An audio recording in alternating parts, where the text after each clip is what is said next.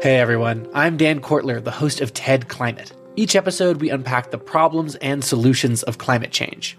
This season of the show, we're getting into some big ideas that make us optimistic about the future, like meat grown from cells and leather made from mushrooms. And the best part, we look at how building a greener future can be an upgrade instead of a sacrifice. Find and follow TED Climate wherever you're listening to this. This is a CBC podcast. Hi, I'm Laura Lynch, and you're listening to What on Earth. When I was growing up, there weren't a lot of things I called my own. The youngest of four girls, most of my clothes were hand me downs. We weren't poor, not deprived, we just didn't have or need a lot of things. So it made it all the more special when I got that stuffed koala bear for Christmas. Zoom forward a few decades and minus the supply chain issues, polling shows many Canadians are on track to buy their way straight through the holidays. So, what does all that have to do with climate change? Per capita consumption is now the strongest accelerator of global environmental impact. You know, we really need to bring it back and put it at the center of our conversations around sustainability and climate change. This week, we revisit how boundless buying and endless economic growth have an enormous impact on the planet and how to slow it all down to save the future.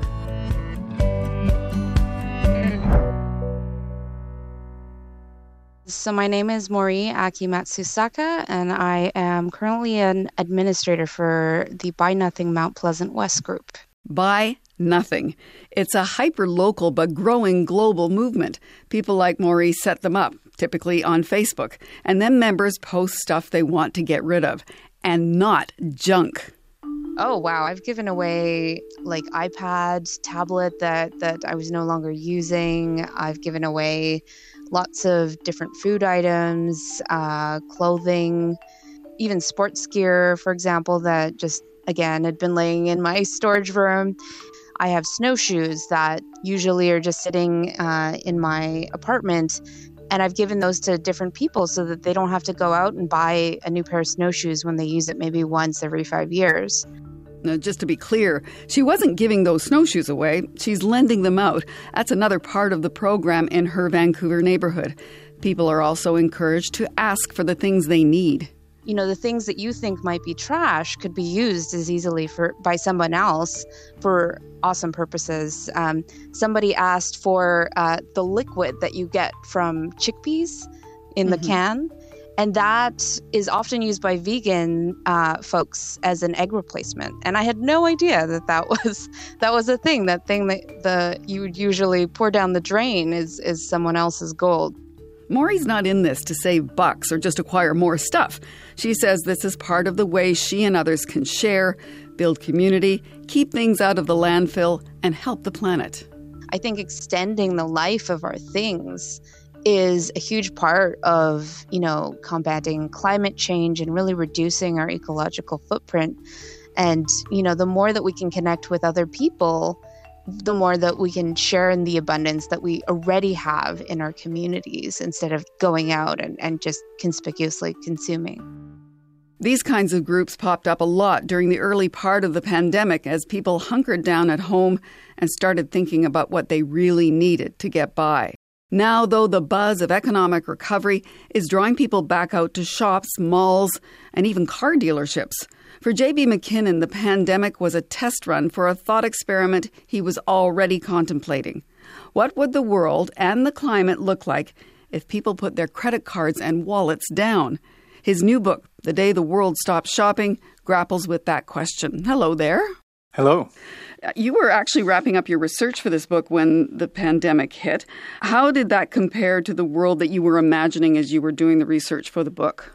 Well, that's really the question I suddenly had to ask myself. I've been playing out this thought experiment for a couple of years, really, in my mind and on the page, and then got to see whether the kinds of things I was predicting would happen if the world stops shopping um, would, in fact, do that. And, and they did in a bunch of pretty important ways. The lockdowns and the quarantines, particularly in the early part of the pandemic, did effectively end people's ability to consume. And so there was this really kind of a brief window before the consumer economy reoriented itself to really see what the world looks like without so much shopping going on. And, and now uh, this process of reopening is happening. Shopping's starting to pick up. What do you think of the hopes and plans for economic recovery? I'm not surprised, obviously, that people are returning to the shops. There's really powerful forces compelling us to do that. The $600 billion advertising industry is revving itself back up, and people have gone through a period of austerity and they do want to celebrate a little bit. You know, my sense, certainly from the people I'm talking to, is that people are returning to that full throttle consumption pretty reluctantly and with a lot of mixed feelings. I'm just hearing a lot of people saying, I don't necessarily want to get back to shopping and spending and traveling nonstop. But there is that argument from some that, that that's exactly what is needed to ensure that Canada returns to a healthy economic place. Yeah, that is exactly the model that we live under right now. I mean, we're consumers in a consumer economy. That is necessary at this moment. You know, my book plays out in the early chapters as a bit of a disaster movie because if you do stop shopping, uh, the system as we've built it does fail. What I'm hoping is that this period of mixed feelings and ambivalence about consumerism opens up an opportunity to talk about ways we might do this differently. Right, and I, and I want to get to that, but I'm wondering how you arrive at the conclusion that what we consume is an underlying driver behind climate change. Well, the UN International Resource Panel reported that in 2019. They took a look at the numbers and said that around the turn of the millennium, consumption surpassed population as the greatest driver of our environmental problems. The next year, there was a group of scientists writing in the science journal Nature. They issued what they called a warning on affluence, meaning that the majority of studies these days agree that per capita consumption is now the strongest accelerator of global environmental impact. So the evidence is there. You know, we really need to bring it back and put it at the center of our conversations around sustainability and climate change. Is it as simple as powering everything from renewable energy? It's not that simple because, uh, you know, it's very difficult, I think, to power everything with renewable energy if we're going to perpetually grow the consumption, not only, you know, in the wealthiest nations of the world, but also bring everybody else up to our standard of living. And even if we take energy out of the equation, the demand for other resources, water, minerals, wood, you name it, gravel, gold, the consumption of all of these things is accelerating with tremendous impacts on waterways, on non human life. What's the answer? we need to innovate. We need to create a new system that allows us to consume less. And maybe an easy example of that is looking at something like the way we make products. We've been heading in the direction of more and more disposable goods, but we have the option of moving in the direction of more and more durable goods. It could mean things like mandating lifespan labeling on products, it could mean mandating that products be made repairable, uh, updatable. We could build the social environmental costs of products into the price of those products are there any places in the world that are actually living this kind of reality now? There's not really anywhere that is doing a measured, planned approach to reducing consumption. But we do see places around the world where consumption is radically less, of course, than it is in a country like Canada.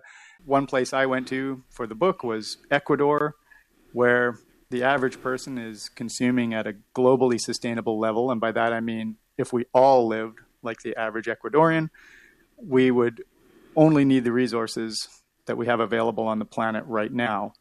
And yet, Ecuador is also rated by the United Nations a highly developed nation. So they have hit a good balance between their level of development and the sustainability of their consumption. Life in Ecuador would look familiar to anybody who remembers the 1950s, 1960s, 1970s in Canada. So, for example, the average Ecuadorian flies very infrequently or not at all. Many of them would not own a car. People walk, they use transit more. You name it, they're doing a little bit less of it than we are, or in some cases, a lot less. Let's come back to Canada and talk about this idea of stopping shopping. Um, trying to make individuals do that might be very, very difficult because there's science, isn't there, on how shopping affects people's brains? Yeah, we certainly get a little dopamine hit from buying things, and uh, if you string enough of those dopamine hits together, then it, it's a pretty reasonable facsimile of happiness. so, oh, I get the feeling you don't think it's an enduring happiness. what, I mean, what the science shows certainly just as clearly is that an orientation towards materialist values that are focused on possessions and income and status does not make us happy. And this is what we did see at the outset of the pandemic. We saw that cut off from consumer culture, people really rapidly made this shift towards baking sourdough loaves, which is the kind of thing that is inherently satisfying. You saw people engaging with issues larger than themselves. You know, there's been so much social change during the pandemic, and part of the reason for that may be the fact that people had a values reorientation. So, what would have to change? What steps would have to happen to have people live that new way of life that you advocate as being good for the planet? If we look even just at the economy, for example, myself and Peter Victor, who's a Toronto economist, we popped a slowdown in shopping into his computer model of the Canadian economy. And the first thing that happened was a total disaster. we saw that classic collapse towards recession or depression. But then he tweaked a few things. He increased the investment in green technology, which can lower the impacts of the consumption that we do do. He reduced working hours per person to control unemployment. He spread the wealth of the economy to prevent serious poverty. He slowed economic growth. And suddenly, it was possible to have a functioning Canadian economy without anybody slipping into serious poverty or being left behind. So we know that this is possible. It's just that we need to start talking about well, how do we do that? Do we look at shortening the work week? Do we look at redistribution of wealth? We certainly know that inequality of income is a major driver of how much we consume. What this has really driven home to me is that it's not really about us as individuals. We shouldn't be hard on ourselves or on other people for being consumers in a consumer society. There are tremendous forces at work that have put us in this position.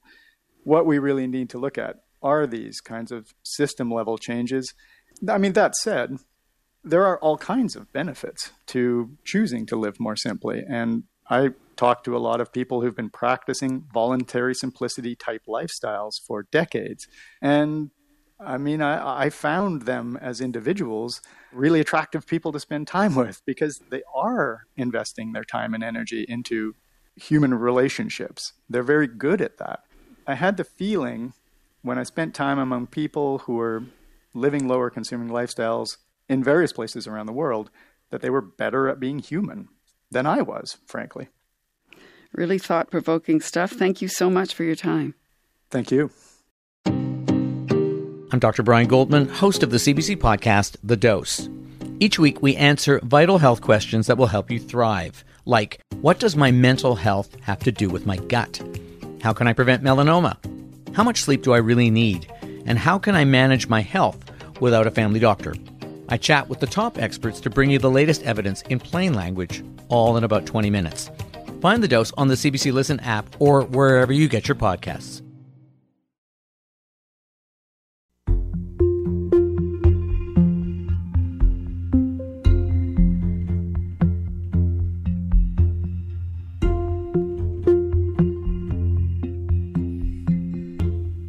Shopping, as people know it, isn't going to end anytime soon, but people in the world of business have ideas about how to change habits and keep the economy on an even keel.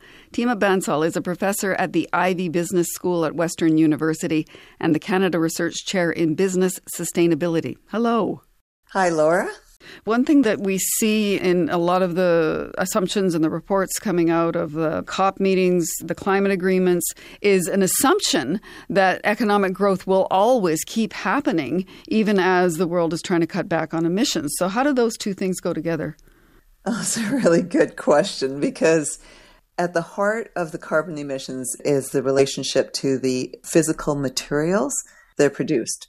So there's two ways to gain growth. One is through just more stuff being produced. The other ways is through, let's say, a knowledge economy. So that if you move ideas and you sell ideas, that doesn't necessarily have to lead to the consumption of more stuff. And so you can decouple growth from carbon emissions. And the question is, uh, how do you decouple growth from uh, the consumption of more stuff? And that that is really where there's trade offs to be made. There's there's a large contingent that says, well, we have to degrowth, we have to slow down growth, we have to consume less. And my own personal view is that it's really hard to get people to consume less. But there's one answer, and I think that that's the only way forward, and that's through the circular economy. I'm going to ask you to try to tease that out a little bit more. What is a circular economy?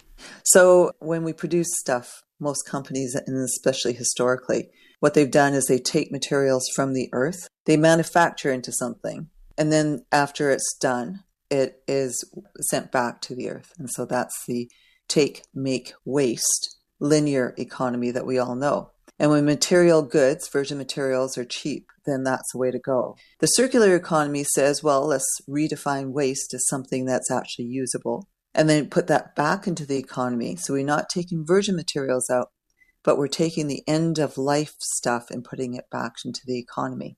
So that makes it circular now. But here's some statistics that really make you think. Most of us believe that when we put our plastics into the recycling bin that they're being recycled and everybody else does that. But 91% end up either in landfills or in oceans. 6% of our current economy is actually based on materials that were previously in the economy. That means 94% are from virgin materials. That's scary. Those are really striking numbers. There's no doubt about it. So, uh, why hasn't that changed with the understanding of the need for recycling in the economy and the kinds of things that you're talking about? A huge part of why that doesn't happen is costs. And so it's actually cheaper to use virgin materials. And so that's a huge part of it is that we need to change the pricing of these things.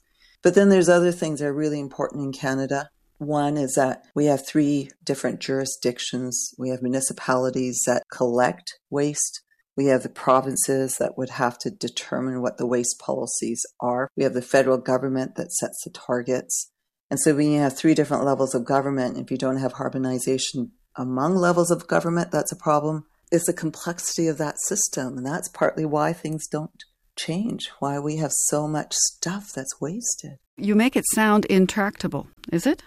No, it's not intractable, but I think it's hard. We need to design products differently so that we think about what plastics, for example, are being used or what electronics are being used.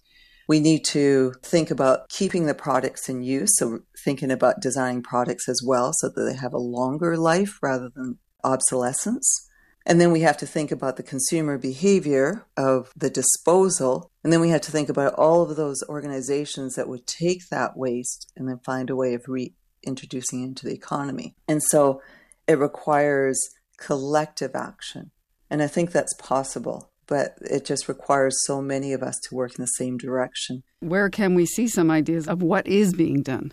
There's a, an organization called Loop, and it's owned by TerraCycle. They've partnered with Loblaws, and this partnership means that when Loblaw sells some of their food stuff, and this includes Haagen Dazs or Heinz ketchup or cereal, what Loop does is it upcycles the containers that these materials come in, and so that they're reusable. Loop has those containers, sends them to your door. You use the Haagen Dazs, eat your Haagen Dazs in this beautiful metal insulated container. Once it's done, you put it back on your doorstep. FedEx picks it up, sends it to Loop, which washes and sanitizes it, fills it up with more ice cream, puts it back on your doorstep. Do you know what that sounds like? What? That sounds like the milkman. It does, it does. And I love it. I'm old enough to remember the milkman, and I love that. And I think that's one thing that's really cool about the circular economy is not only does it save the environment. Not only does it create economic value, but it builds community. It makes us regional, local, community oriented. And I think that once people catch on, they will do it. But there, there's a couple of things that, that you've raised that there might be some resistance to. You talked about changing the pricing, and I'm pretty much sure you're talking about making things more expensive. Uh, it means making virgin materials more expensive, or you could do that through a carbon tax. That's not often palatable, you're right. But it can also mean that we find value in waste. And so we can make waste more expensive. Or we can just, there are organizations that are saying there's stuff that's going to landfill that doesn't need to, and there's opportunity here. I'm going to give you another example that doesn't necessarily require more expense. This is actually my favorite, and it's in the Guelph area. So, Wellington Brewery makes beer, and all of their spent grain would normally go to landfill, is actually taken to a producer of insects. So, they take the spent grain, feed it to the insects. The insects are then fed to fish, the trout, that are Zumi agriculture nearby. The trout then can feed people, but the fish poop from the trout goes to a potato farm in Fergus. So they're used to fertilize potatoes, grows potatoes. And then they're also used the spent grain from Wellington Brewery into making sourdough bread. So now there's a Guelph restaurant that serves trout, fish and chips, potatoes, with beer and bread. Isn't that fantastic?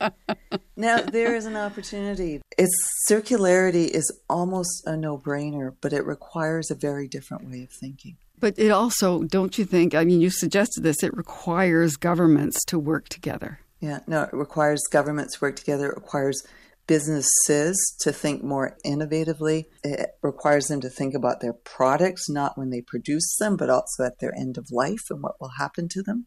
But then it really brings us back to providing services, to recognizing that the material world matters. It does really sound like stepping back in time to build a better future in a way. I love that. I absolutely love that. Stepping back in time to build a better future. It's been really interesting talking with you about all of this. Thank you. Thank you, Laura. It's been a real treat talking to you. You know the old saying, sometimes less is actually more? Leidy Klotz has studied that a lot from Lego blocks on up.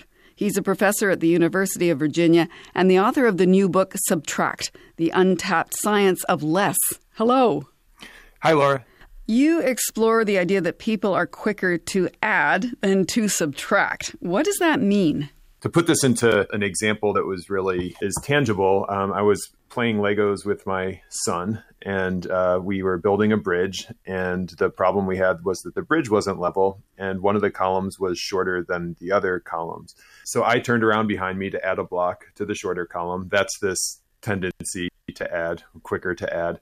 Um, and my son, this was like the one time in history that he thought to subtract, which is why it became a useful example for me. But he thought to subtract from the longer column. So these were two, you know, equally good ways to make this situation better. And the adding one came to mind much more quickly for me. And we've since done tens of thousands of hours worth of research to show that this is the thought process that happens, um, and across different contexts, things more consequential than Lego bridges. So, how did you test it? We tested it in a number of different ways. I mean, we gave people writing examples, asked them to improve them. We gave people recipes, said, hey, improve this recipe, travel itineraries, improve this travel itinerary. Um, we did have Lego versions. And people just add, add, add, which, you know, not surprising if you're an observer of the world. The question here really is why? Why do people do that? Uh, there could be a lot of reasons, and that's what I look into in the book. Um, first and foremost, I mean, we just need to remind ourselves that this is a, a mental, the way we make decisions and the way we make judgments is sequential in our in our minds and so there are a lot of cases where we think first of one thing and not of another thing and this seems to be one of those cases in the book i talk about some evolutionary reasons that there could be for this some cultural reasons um, and so there's a lot of evolutionary factors, for example, we were wired to acquire things, right? Uh, accumulating food, uh, even stockpiling food has been a helpful evolutionary trait, an explanation for why we might not think of subtracting, even though it, it can be better. Let's connect this up to climate change, which is what we talk about on the program. What you're, you're testing is on a small scale, yeah. but this the problem of, of human-made climate change happens on a huge scale. How do you connect subtraction to climate change? I mean, that's the reason I started this research was because I saw this as a fundamental mindset that's underlying not just climate change, but a lot of our environmental problems. Um, and the problem with a lot of these environmental issues, climate change, you know, nitrogen cycles, some of these other planetary tipping points that we've exceeded, is that we we've done too much. We've gone past the point of like a safe operating conditions for the planet. And so the only solution on the on the largest scale is to subtract something is to start start pulling back so for for carbon dioxide and climate change you know now that we're at parts per million above what scientists think is safe we need to think about not just adding more slowly CO2 to the atmosphere, right? So all, all of our efficiency improvements, which we should definitely continue to do, they basically are saying we're going to add CO2 less less fast to the atmosphere. Um, but we also, you know, just need to start pulling CO2 out of the atmosphere. And of course, we're considering things to do that. Um, and you know, you've covered a number of them on your show. Everything from you know maintaining swamps so that they can pull more CO2 out of the atmosphere, to growing forests, to some more aggressive engineering strategies to do that. But for a long time, we've been overlooking those options. So I think at the biggest scale, that's an example of subtracting just something as simple as when you're looking at a coal fired power plant, for example, and then the next thought is like, okay, well, how do we make this better? It's contributing to carbon dioxide uh, emissions in the atmosphere, which is, you know, the reason for climate change. You know, one solution is, hey, let's try to add carbon capture and storage onto this. Um, and then, of course, the subtractive solution is like, let's get rid of the coal fired power plant in the first place. Um, so, on all these different levels, it should be part of our toolkit for addressing climate change. And I guess this is a, a good time to bring up that I'm not anti-adding, um, and I'm I'm agnostic on adding versus subtracting. I think we need to add things to deal with climate change, but what our research has found and what the book describes is how we overlook systematically this basic option for changing things from how they are to how we want them to be. I'm not meaning to be flip, but you you've added to things by writing a book about the power of subtraction. I'm wondering what, what you yeah. what you've taken away uh, and how it's affected your own life. Have you taken things away in your own life? It's hard. Um, I think I've always, I hope I've always been pretty good on the kind of personal consumption front. Um, I think the thing that help, writing the book, the thing that it's really helped me with is how I think about using my time, which is, you know, our most precious resource, obviously. And so I think I've gotten better at subtracting to dos, so stop doings. Are you and Ezra cutting back on the Legos at all? no, no. We got to draw the line somewhere, Laura. This is we can't, uh, you know, can't be perfect. All right, well, we'll leave it there. Thank you so much for your time. Sure, and thank you for the work you do, Laura. And that does it for us this week. Thanks to the What on Earth team, associate producers Serena Renner and Rachel Sanders, producer Molly Segal. Our engineer is Matthias Wilson. Monisha Janakaram is our senior producer. I'm Laura Lynch. Thank you for listening.